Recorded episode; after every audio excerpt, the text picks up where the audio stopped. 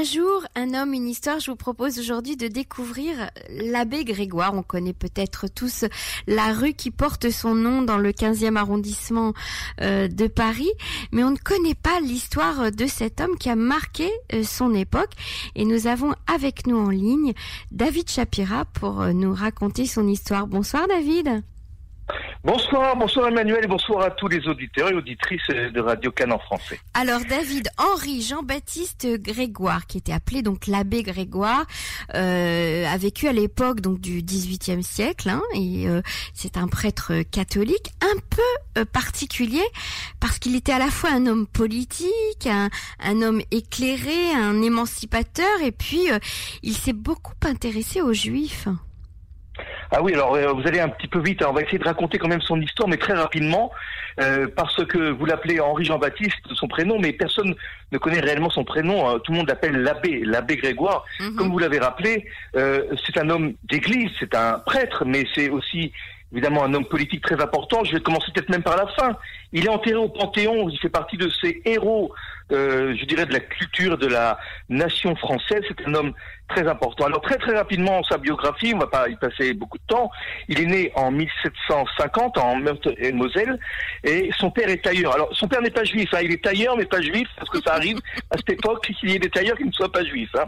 Alors, mais sa mère, elle est très très religieuse, très pieuse il commence à étudier à l'âge de 5 ans et le prêtre qui lui enseigne n'a plus rien à, lui enseigner à l'âge de 8 ans. Donc c'est un enfant quasiment, quasiment prodige, euh, euh, avec un esprit extrêmement euh, brillant. Il continue ses, ses, études et il arrive à, à 18 ans à l'université de Nancy où il va s'inscrire à l'étude de la philosophie et de la théologie. La philosophie, il fallait, il fallait oser. Et puis, à l'âge de 23 ans, il, euh, il publie son premier livre euh, qui obtient un prix, le prix de l'Académie de Nancy, qui s'appelle L'éloge de la poésie, parce qu'il adore la poésie. C'est un homme très très sensible. Il est ordonné prêtre, donc euh, à 25 ans, et il ne cachera pas qu'il y a dans sa jeunesse des périodes de doute lorsqu'il étudie la philosophie, de doute sur l'existence de Dieu, l'existence de la foi, etc. Et ce qui est très caractéristique chez ce personnage-là, c'est qu'il fait extrêmement attention à son physique. Euh, il mesure 1m77, donc juste un centimètre de plus que moi. Il a les cheveux châtains, les yeux bruns, il adore se faire dessiner. C'est un très beau parleur, il, est, il a un grand caractère. Il y a énormément de descriptions euh, sur son physique, sur son caractère. Et il s'intéresse, lorsqu'il devient prêtre d'un petit village, il s'intéresse à l'agriculture, à la culture. Il essaye, il essaye de lutter contre les préjugés et d'améliorer le rendement agricole euh, et, qu'on va combattre les fausses idées. Il est aussi proche des francs-maçons, bien qu'il ne le soit pas lui-même, et il s'intéresse énormément à la philanthropie, à, la tolérance. C'est un homme, un, prêtre très ouvert avant l'heure. Alors, en 1778, à l'âge donc de 28 ans, il y a un concours de l'Académie de Metz sur le thème est-il de moyens, a-t-il des moyens de rendre les Juifs plus utiles et plus heureux? Ça veut dire, ça veut dire que les Juifs sont non seulement des personnes inutiles, mais en plus malheureux. J'allais vous poser la question, hein, quel rapport avec les Juifs? Vous avez, vous avez dû le sentir parce que vous m'avez répondu directement. Il s'est donc intéressé aux Juifs aussi. Absolument. Il y a ce concours où il écrit un mémoire euh, qui sera mis de côté, et le concours aussi.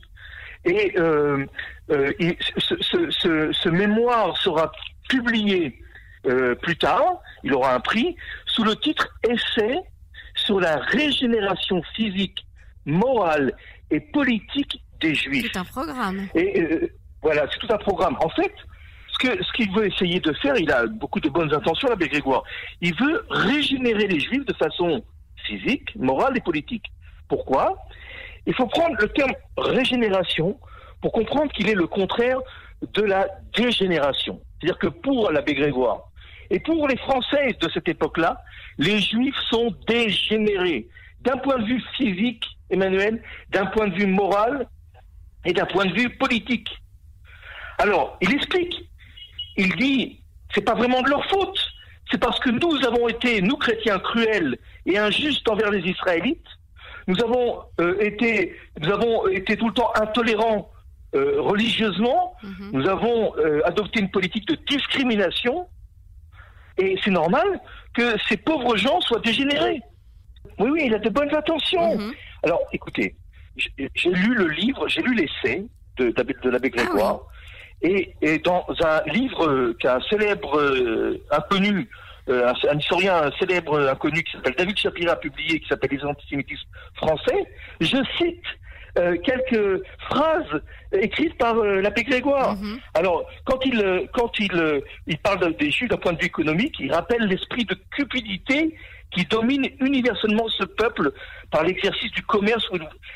D'ailleurs, il voit ça une source de dégénérescence morale. hein. C'est ça la dégénérescence morale, c'est le commerce. Donc en fait, il était antisémite.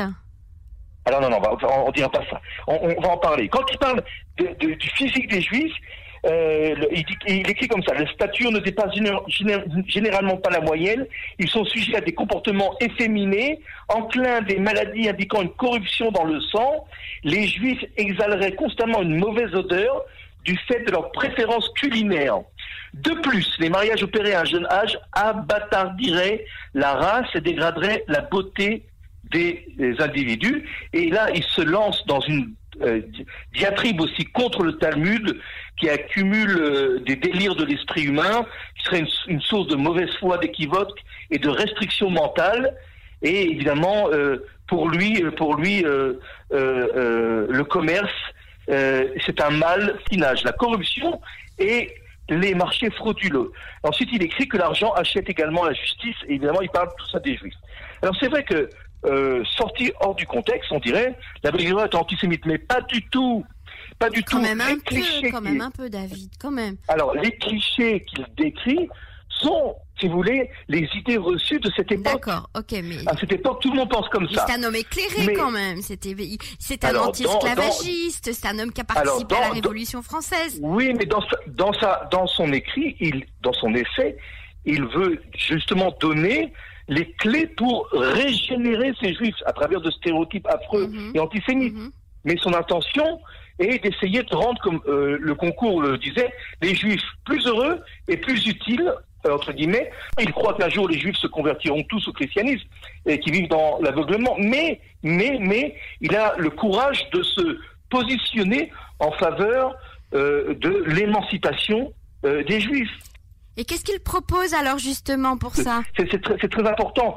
Il va, euh, il va être euh, élu député du clergé Mhm. euh, aux États généraux. Vous savez que Louis XVI, sous la pression aussi de, des problèmes économiques, a réuni des États généraux. C'est comme ça que la Révolution française commence Mhm. en 1789, et que ces États généraux font partie, enfin, il y a trois, euh, trois populations qui sont représentées, les aristocrates, les clergés, et ce qu'on appelle le tiers-État, c'est-à-dire le petit peuple. Mhm. Le clergé, en général, est, un- est- est réactionnaire.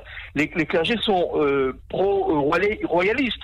Or, l'abbé Grégoire est élu député au nom du clergé catholique. Il, il estime que les richesses à l'intérieur du clergé sont mal distribuées, elles sont données qu'aux évêques, euh, aux cardinaux, et que le petit peuple dans la, dans la pauvreté. Il va, il va se battre pour imposer le suffrage universel, masculin certes, mais le suffrage universel. Euh, il va réclamer l'abolition des privilèges, donc de l'aristocratie. Il plaide pour la cause des Juifs. Il écrit en faveur des, des Noirs. Hein, en 1794, il vote pour l'abolition de l'esclavage. c'est un- ouais. Mhm. Ouais, c'est un anti, il publie, c'est un anti-esclavagiste. Euh, il publie un, un mémoire qui s'appelle De la littérature des nègres. Hein, Aujourd'hui, vous pensez avec la polémique, on pourrait pas euh, publier un livre sur ce titre-là. Mais en fait, il se bat, il se bat contre le- les, les esclavagistes euh, pour la libération euh, des Noirs. Et en 1808, il se battra contre le décret euh, de Napoléon. Et, hein, il lance un appel en 1815 au Congrès de Vienne, donc après Napoléon, pour euh, euh, abolir l'esclavage. Il, euh, il- il, euh, en 1822, il réclame des peines très très sévères à l'encontre des négriers, ceux qui font du commerce, donc Mhm. d'esclaves noirs. Et j'ai oublié aussi de le dire, et il est en 1792 en faveur de l'abolition de la peine de mort. C'est-à-dire qu'il n'est pas, bien ce, bien ce qu'on lui a reproché, il n'était pas pour couper la tête du roi Louis XVI et il n'est pas en faveur de la peine de mort. Vous voyez, Alors, c'est un et pour les juifs, alors qu'est-ce qu'il préconise particulièrement? Alors, il a, il, a fait partie de ces députés. Vous savez que les Juifs ont été les premiers dans le monde, en France, à recevoir dans leur totalité ce qu'on a appelé le plein droit civil euh, de, de, citoyens. C'est-à-dire qu'ils ont été les premiers à recevoir, euh, euh, à jouir de l'émancipation. Si vous voulez, les, les tiers États, le peuple était pour, mais en règle générale, le clergé, les députés du clergé et les députés royalistes, aristocrates, étaient contre le, le, fait de donner les, les pleins droits égaux aux Juifs, sous prétexte qu'ils étaient une nation euh, une, autre nation et qui ne pouvait pas s'intégrer euh, dans la société française et parmi le peuple français. Mhm. Or, l'abbé Grégoire a été l'un des fers de lance de euh, l'obtention de l'émancipation aux Juifs. Mhm. Donc c'est un personnage pour les Juifs extrêmement positif et important bien les phrases que je vous ai lues, qui sont des phrases mhm. qui aujourd'hui, si elles étaient écrites, évidemment, euh, n'importe qui serait taxé euh, d'antisémitisme, mais il faut remettre, encore une fois, ces phrases-là dans leur contexte historique euh, de l'époque. Alors, mis à part l'abbé Grégoire et ce qu'il a apporté pour en faveur de l'émancipation des Juifs, il faut aussi que, dire qu'il a contribué à créer le Conservatoire national des arts et des métiers. Mhm. C'est un genre de polytechnique mhm. à l'époque et, il va contribuer aussi à organiser l'instruction publique pour les pauvres. Et il est l'inventeur du terme le vandalisme, euh, qui vient du mot vandal, hein, c'est euh, pillard. Ces pillards barbares euh, qui venus d'Allemagne, qui étaient des vandales. À l'époque de la révolution de la terreur, on voulait euh, détruire le patrimoine français, notamment euh, la basilique Saint-Denis, là où il y avait le tombeau, le tombeau des rois de France. Et, et lui, et estimait que c'était du vandalisme, qui vient du mot donc des vandales. Et il était aussi pour euh, euh, abolir les différents patois français, y compris le créole et le yiddish. Oui, il était contre les, les langues, les langues communautaires, etc. Absolument. Il dit, il dit anéantir le patois et universaliser l'usage de la langue française, c'est-à-dire uniformiser la langue française. Hein, quand on voit comment aujourd'hui on parle le français, je pense que l'abbé Grégoire avait raison. Donc en fait, selon vous, David Chapira, d'un point de vue euh, euh, d'historien, ce, personnage n'est pas n'importe qui. Hein. On, l'a un petit peu mis de côté, mais en, fait, il a joué un rôle euh, assez central et assez pivot à cette à cette époque pour justement ah, ah. passer à, quelque chose de nouveau. Écoutez, c'était un visionnaire. Ce pauvre homme, en 1819, donc à l'âge de, de, de, 79 ans, est chassé de, de, l'Assemblée, à 69 ans, pardon, mhm. et petit à petit, euh, il n'a plus de retraite et pour vivre, pour survivre, il va vendre la, les livres de sa bibliothèque. Il va demander à l'aide à l'Église, mais on lui refuse parce que il a prêté serment à ce qu'on appelle la constitution civile du clergé, donc euh, considéré comme un laïque, et il mourra à 80 ans dans une misère euh, terrible. 200 ans après la Révolution, 200 ans, on reconnaîtra le génie de cet homme visionnaire, puisque son corps, ses cendres seront transférés au mhm. Panthéon. Il y a un personnage visionnaire qui a euh, vu euh, des, valeurs, qui a imaginé des valeurs euh, comme l'émancipation des Juifs, l'abolition de l'esclavage, l'égalité mhm. pour pour les Noirs.